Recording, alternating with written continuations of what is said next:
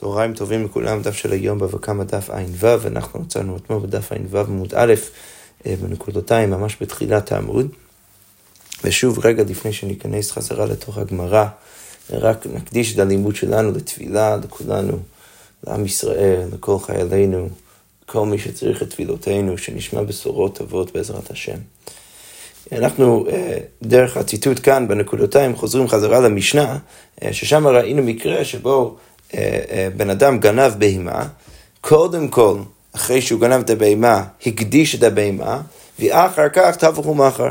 עכשיו, המשנה הביאה את המקרה הזה כאחד מהמקרים שבהם אנחנו אומרים שהגנב אמנם חייב לשלם תשלומי כפל, אבל הוא לא חייב לשלם תשלומי דל וחמישה.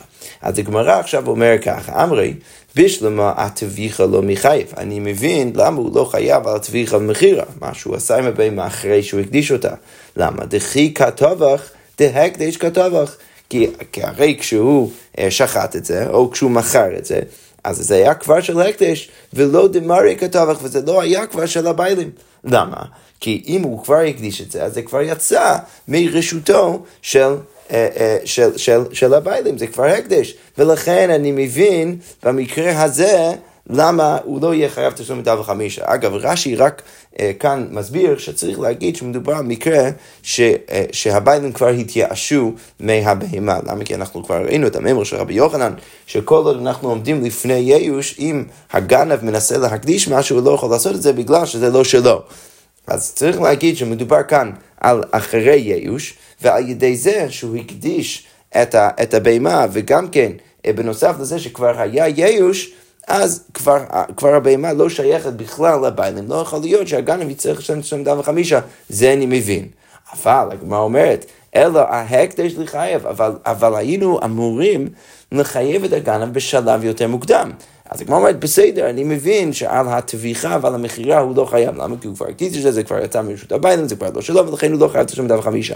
אבל על ההקדש, הגמרא אומרת עצמו, לחייב, כשהוא הקדיש את הבהמה, בסיטואציה הזאת, ברגע הזה, הוא היה אמור להיות חייב השם דף חמישה, למה? הגמרא אומרת, מה לי מחרו להדיוט, מה לי מחרו לשמיים, מה ההבדל? הרי אנחנו יודעים שמה הדין? הדין הוא שכשגנב גונב בהמה ומוכר את זה למישהו אחר, הוא חייב תשלום דף וחמישה. עכשיו, במקרה הזה, אמנם הוא עוד לא מכר את זה, אבל הוא הקדיש את זה. עכשיו, מה ההבדל בין סיטואציה שבו הוא מוכר את זה להדיוט, לבן אדם רגיל, לבין מקרה שבו הוא מוכר את זה לקדוש ברוך הוא, הוא מוכר את זה לשמיים דרך זה שהוא מקדיש את זה. אז כמו אומרת, בסיטואציה כזאת, הוא היה אמור להיות חייב כבר מהרגע הזה תשלום דם וחמישה. אז כמו אומרת, לא, זה לא קשה, למה? כי מה אני יכול להגיד? המאני רבי שמעוני. אפשר להעמיד את המשנה שלנו על ליבא דרבי שמעון, שמה רבי שמעון אמר? דאמר קודשים שחייב באחריותן ברשותי דמרי קיימי. אה, אז צריך להגיד שמדובר כאן על סיטואציה שהגנב גנב את הבהמה, ואז הוא אמר, הרי עליי עולה. ואמר, אני מקבל על עצמי חיוב להביא ולהקריב קורבן עולה. אז אחרי זה הוא הפריש את הגניבה הזאת לנדרו, לנדר שלו, הוא הפריש את הבהמה.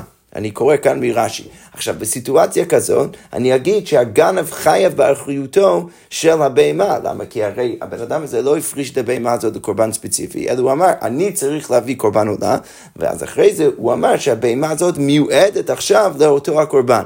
עכשיו, זה אומר שאם הבהמה הזאת ילך לאיבוד, אז הוא, הגנב יצטרך להביא בהמה אחרת, אז הוא חייב באחריותו על הקורבן הזאת. עכשיו, רש"י מסביר שבגלל שאני אומר שה, שה, שהבהמה, שהגנב חייב באחריותו על הבהמה הזאת, על הקורבן שהוא לקח על עצמו, אז בגלל זה אנחנו בעצם אומרים שהבהמה לא, לא ממש יצאה מרשותו של הגנב, דרך ההקדשה הזאת. למה? כי הוא הקדיש את זה בצורה שהוא עוד חייב באחריותם.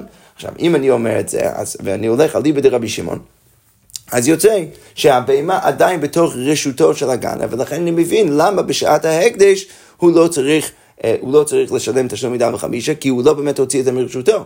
עכשיו, גם מצד שני, כשהוא מוכר את זה, או טובח את זה אחר כך, הוא גם כן לא יהיה חייב לשלם את השלום מידה וחמישה, כי כבר מהרגע שהוא הקדיש את זה, זה יצא גם כן מרשותו של הביילים. אז בעצם אנחנו מייצרים סיטואציה שבו מצד אחד, כשהוא מקדיש את זה, זה לא יוצא מרשותו של הגנב עצמו, ולכן מהרגע הזה הוא לא חייב תשלום דם וחמישה. מצד שני, כשהוא טובח ומוכר את זה אחר כך, הוא גם כן לא יהיה חייב תשלום דם וחמישה, ודרך זה אפשר להבין את המשנה. אלא שמה, יש בעיה אחת גדולה עם התירוץ הזה, הרי אנחנו מוצאים בספר של המשנה, שרבי שמעון פתאום בא וחולק על מה שכתוב למעלה. אז הגמר אומרת, רגע, אבל הו מדספר רבי שמעון, סליחה, הו מדספר רבי שמעון הביא, אז רישא לאו רבי שמעון. רגע, אתה לא יכול להגיד שהרישא זה רבי שמעון, כי הרי אנחנו רואים בספר שרבי שמעון פתאום חולק, אז אם אני רואה שהספר זה אליבא דרבי שמעון, אז ברור שהרישא לא אליבא דרבי שמעון. אלא בטח מה צריך להגיד, אז הגמר אומרת, אלא אחר במה יסקינן בקודשים קלים. אה, צריך להגיד שמדובר כאן על קודשים קלים. אגב, מה זה אומר? אז רש"י, רש"י אומר שהקדישו לשלמים. אז הגנב, גנב בהמה, הוא הקדיש את הבהמה הזאת לשלמים. עכשיו שוב, לגבי הטביח ומחיר, הטביח ומחיר אחר כך אנחנו מבינים למה הוא לא חייב את השם וחמישה, השאלה שלנו, למה מהרגע שהוא מקדיש הוא לא חייב את השם וחמישה? אז הגמרא אומרת, זה בגלל שמדובר על סיטואציה שהוא הקדיש את הבהמה להיות שלמים, ואליבא דרבי יוסי הגלילי, והמשנה שלנו הולכת אליבא דרבי יוסי הגלילי, דאמר קודשים קלים ממון ביילים הוא, וברשותי קיימי, כי רבי יוסי הגלילי סובר שקודשים קלים הם נחשבים כממון ביילים, ולכן זה לא נחשב כמכירה ברגע שהוא מקדיש את זה, כי זה עדיין נחשב ברשותו. אני קורא מרש"י, רש"י כותב, רבי יוסי הגלילי בפרק כמה שקודשים קלים ממון ביילים, הילקח לאו מחירי, זה לא נחשב כמכירה, ושוב, לגבי. לגבי הביילים, הוא גם כן לא יהיה חייב אה, אה, במקרה שהוא טובח ומוכר את זה אחר כך, כי זה כבר יצא מרשותו של הביילים, וזה רק כרגע גם כן לא יצא מרשותו של הגנב, כי זה קודשים קלים ואנחנו הולכים על ליבא דרבי יוסי הגליל, ולכן הוא גם לא חייב על ההקדש, וגם כן לא חייב על טביחה ומכירה אחר כך. אוקיי, עכשיו, אבל רגע, אם אנחנו מבינים ככה את המשנה, אז יוצא שבעצם הדין שמופיע במשנה שלנו, הדין שבו הגנב לא יהיה חייב בתשלומי דל וחמישה, זה רק בסיטואציה שהוא הקדיש את זה לקודשים קלים. אז כמו אומרת, רגע, אז מה תגיד בקודשי קודשים? אז כמו אומרת, אבל קודשי קודשים מאי, משלם תשלומי דל וחמישה, מה פתאום במקרה הזה הגנב יצטרך לשלם תשלומי דל וחמישה, כי עכשיו מרגע ההקדש זה יצא מרשותו? אז כמו אומרת, רגע, אבל בואו נסתכל ברישא, הרי המשנה שלנו היא מנוגדת למשנה הקודמת, לא משנה הקודמת, אבל המשנה שראינו בתחילת הפרק. למה? כי עד... כי, כי, כי כאן מדובר על מקרה שהוא גנב והקדיש ואחר, ואחר כך טבח ומחר, ושם במשנה שלנו אנחנו אומרים שבמקרה הזה הוא לא חייב לעשות תשלום מידה וחמישה. שזה, הכל זה היה לעומת מה שראינו במשנה הקודמת, ששם כתוב שאם הוא גנב וטבח ומכר ואחרי זה הקדיש את זה, אז הוא כן יהיה חייב תשלום מדם וחמישה. אז הגמרא אומרת, רגע, אז פה נסתכל ברישא, דתני רישא גנב וטבח ואחר כך הקדיש. משלם תשלום דם וחמישה, לפלוג וליטני בדידה, היית צריך לעשות חילוק הרבה יותר חד בתוך, בתוך המשנה שלנו. הרי משמע מהחילוק בין המשנה שלנו לבין המשנה הקודמת, שהמקרה והסיטואציה היחידה שבו הוא יהיה חייב תשלום דם וחמישה זה רק במקרה שהוא הקדיש את זה עוד לפ... או, אה, שהוא הקדיש את זה אחרי שהוא טבח ומחר. אבל אם הוא הקדיש את זה לפני שהוא טבח ומחר, משמע מהמשנה שלנו, בכל הסיטואציות הוא יהיה פטור מתשלום דם וחמישה. אבל פתאום כאן אתה בא ואומר שאפילו במקרה שהוא הקדיש את זה לפני שהוא טבח ומחר, הוא גם כן יהיה חייב תשלום דם וחמישה. אם הוא הקדיש את זה לקודשי קודשים, אז היית צריך להביא את החילוק הזה, שהרבה יותר חד, הרבה יותר, הרבה יותר מחודש מאשר החילוק בין שתי המשניות.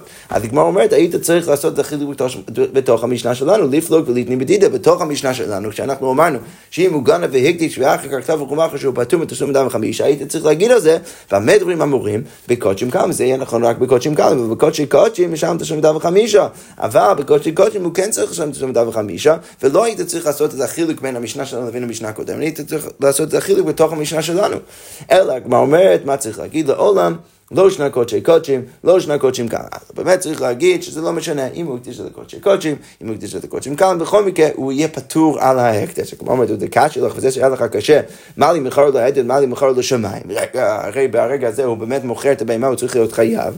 אז כמו אומרת, לא, מכר להדיות מעיקר התורה דרובים והשת תורה דשמעון. לא, יש חילוק מאוד ברור, איך אנשים קוראים לשור הזה, או לבהמה הזאת. אם הוא מכר את זה להדיון, אז בהתחלה זה היה השור של רובין, ועכשיו זה השור של שמעון. זה, זה מאוד ברור שזה הלך למישהו אחר.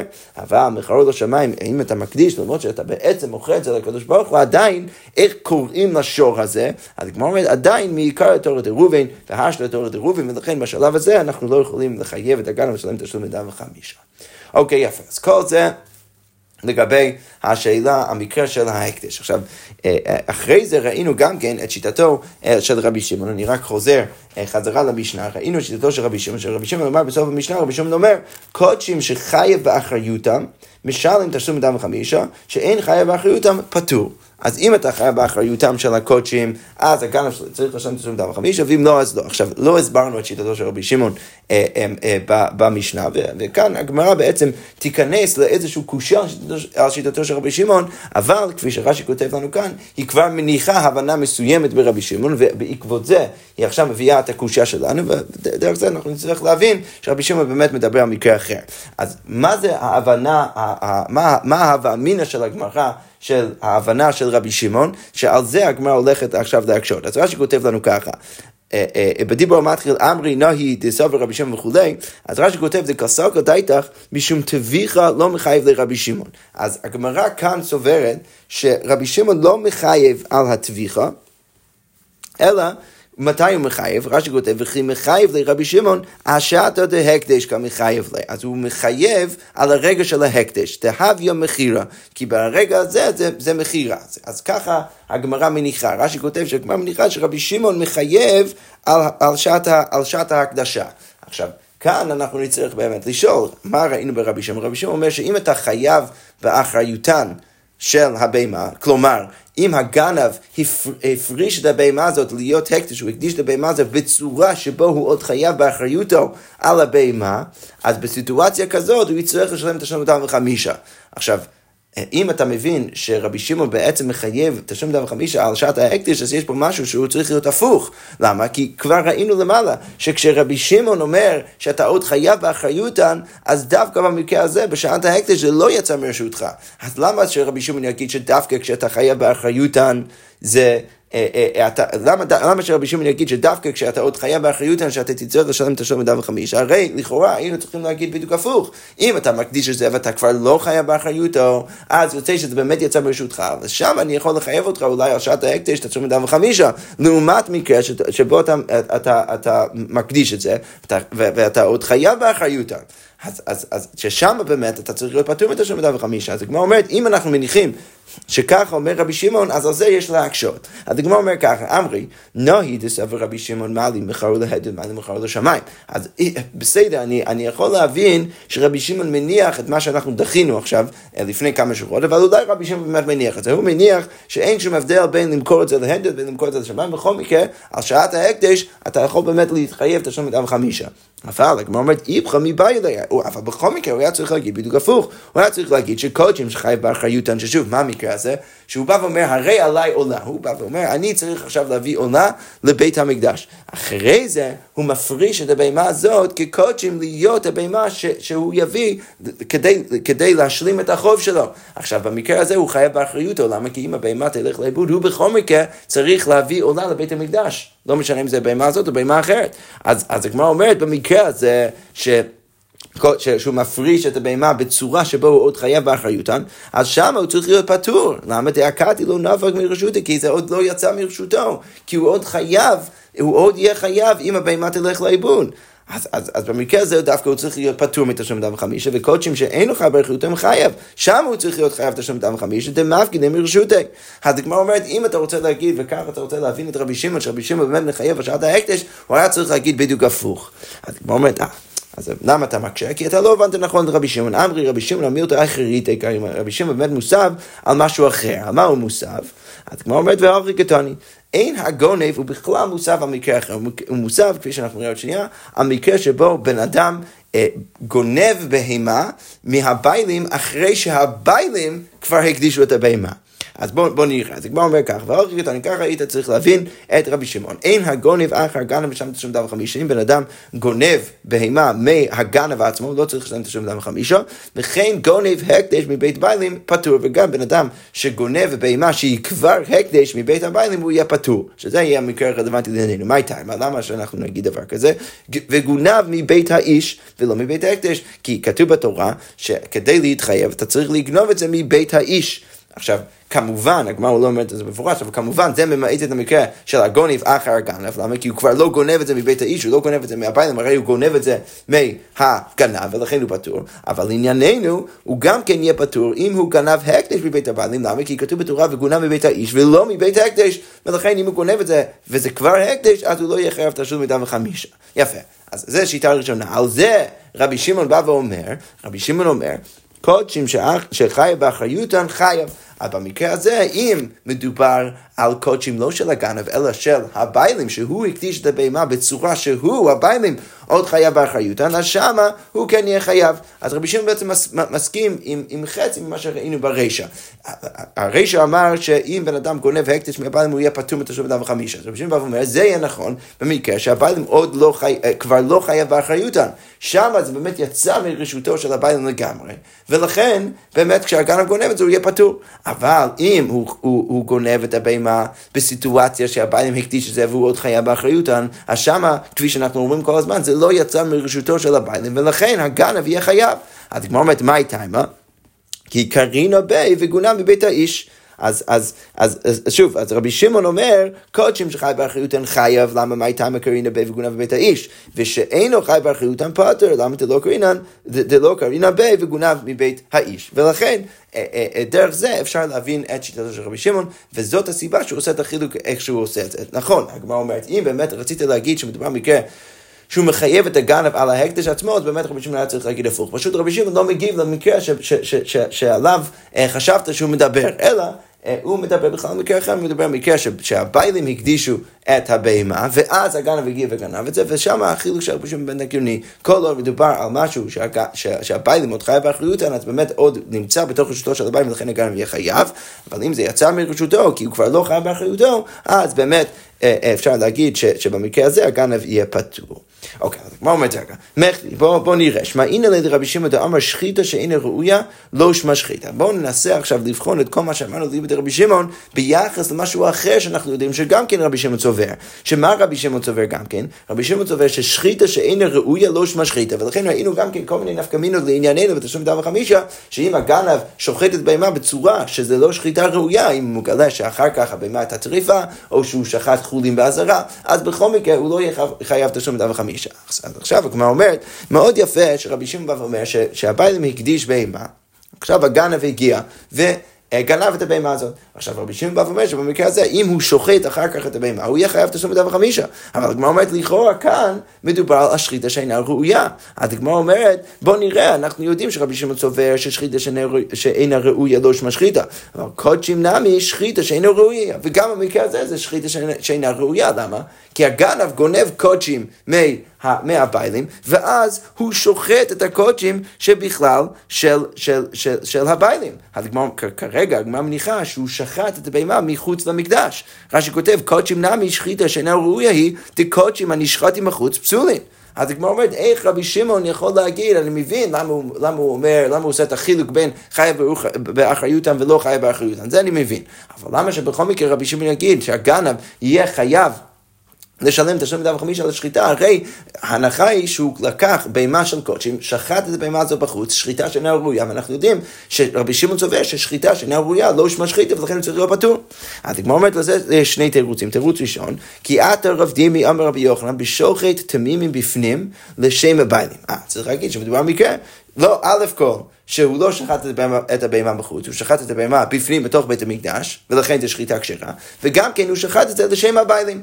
אז, אז באמת יוצא שיש כאן שחיטה ראויה, ולכן רבי שמעון יגיד שבמקרה הזה הגנב יהיה חייב תשלום מידה וחמישה. אז כמו אומרת, רגע, ואם הוא באמת לקח בהמה של קודשים ושחט את זה בתוך בית המקדש לשם הביילים, אז באמת הביילים יצאו ידי חובתן, ולכן הגמרא אומרת, והרי חזר קרן לביילים. הוא לא עשה שום דבר, הרי הוא, הוא בכלל החזיר את הבהמה לביילים, דרך זה שהוא שחט את זה בפנים לשם הביילים, ולכן הוא צריך להיות דווקא פטור מתשלום מידה וחמישה. אז הוא אומר לו, אמר רבי יצחק בר אבין שנשפך הדם. הוא אמנם ניסה לשחוט את הבהמה בשביל הביילים, אבל אחרי זה נשפך הדם, ולכן בכל מקרה הביילים לא יצאו ידי חובתם, אבל בעצם יצרנו סיטואציה שבו מצד אחד, כשהוא שחט מאותו הרגע של השחיטה, זו הייתה שחיטה ראויה, מצד שני הביילים לא יצאו ידי חובתם, ולכן שחיטה ראויה אבל לא חזר הקרן לביילים, ולכן הביילים, אה, אה, אה, ולכן הביילים בעצם איבדו את, הבהמה, ההקדש שלהם, ולכן הגנב צריך לשלם את 25 על מה שהוא עשה.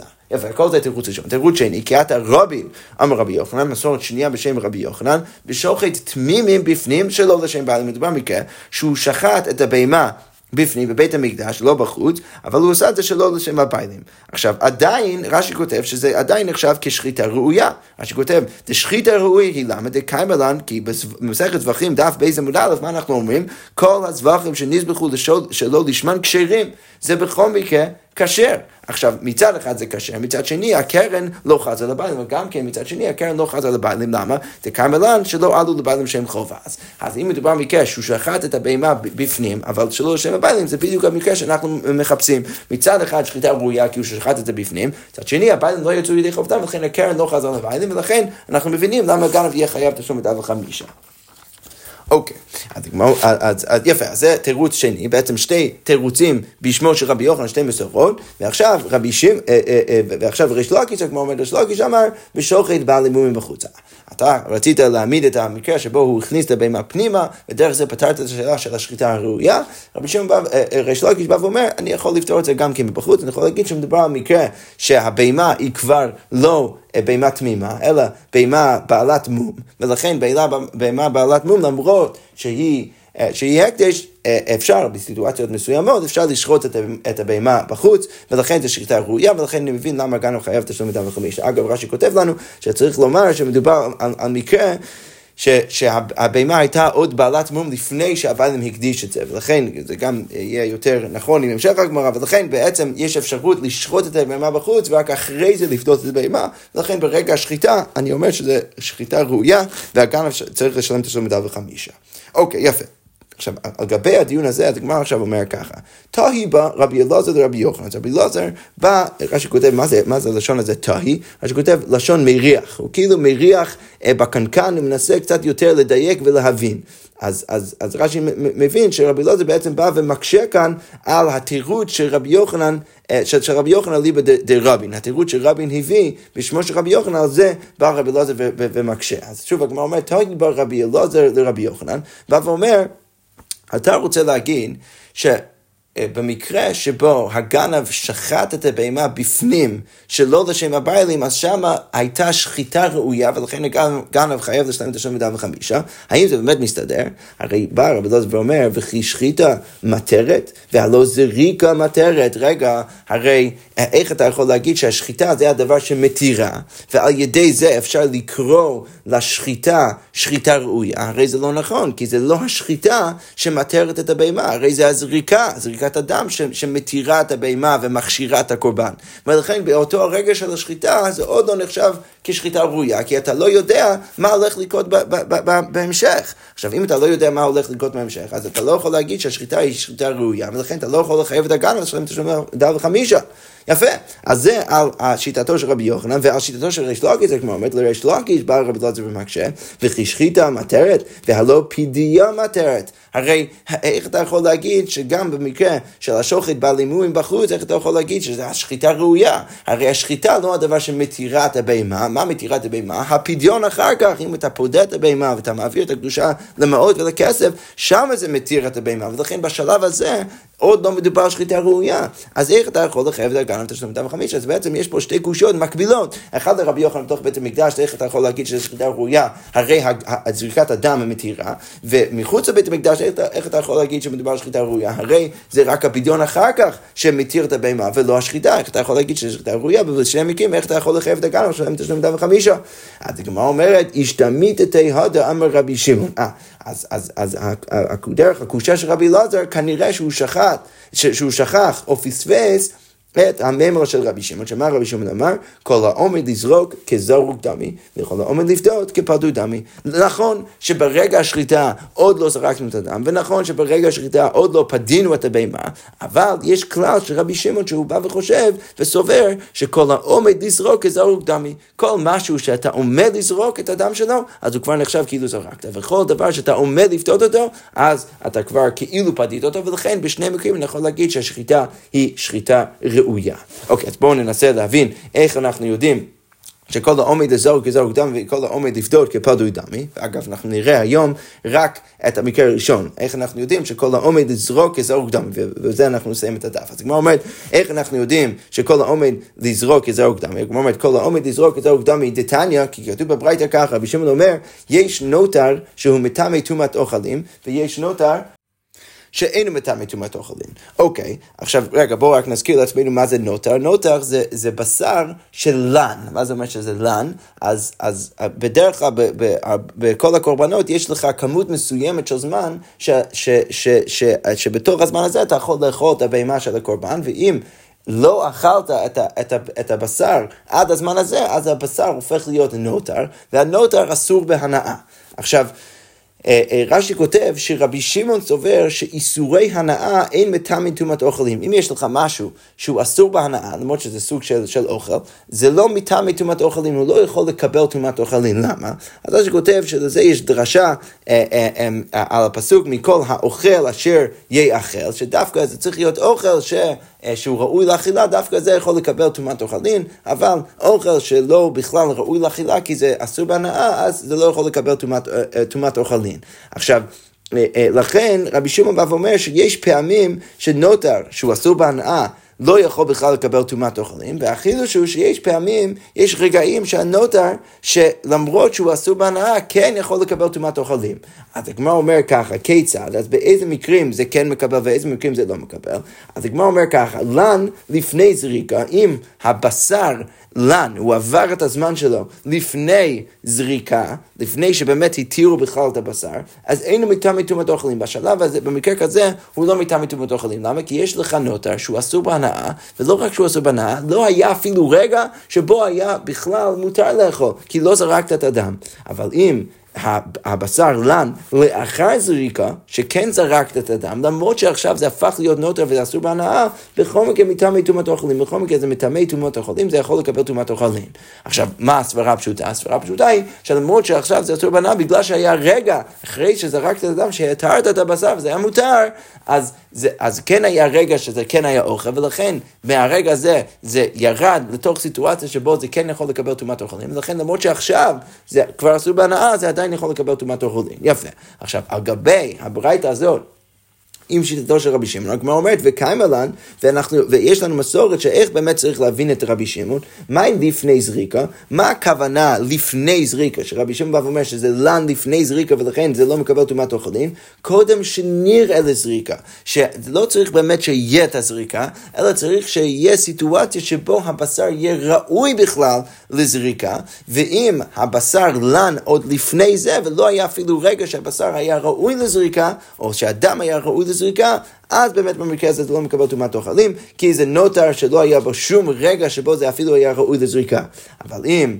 אה, ואיך צריך לפרש לאחר זריקה? לאחר שנראה לזריקה, אם הבשר לן לאחר שהדם היה ראוי לזריקה, אז אפילו אם לא זרקת, בכל מקרה אני אומר שעכשיו, למרות שזה נוטר, הוא מקבל טומאת אוכלין.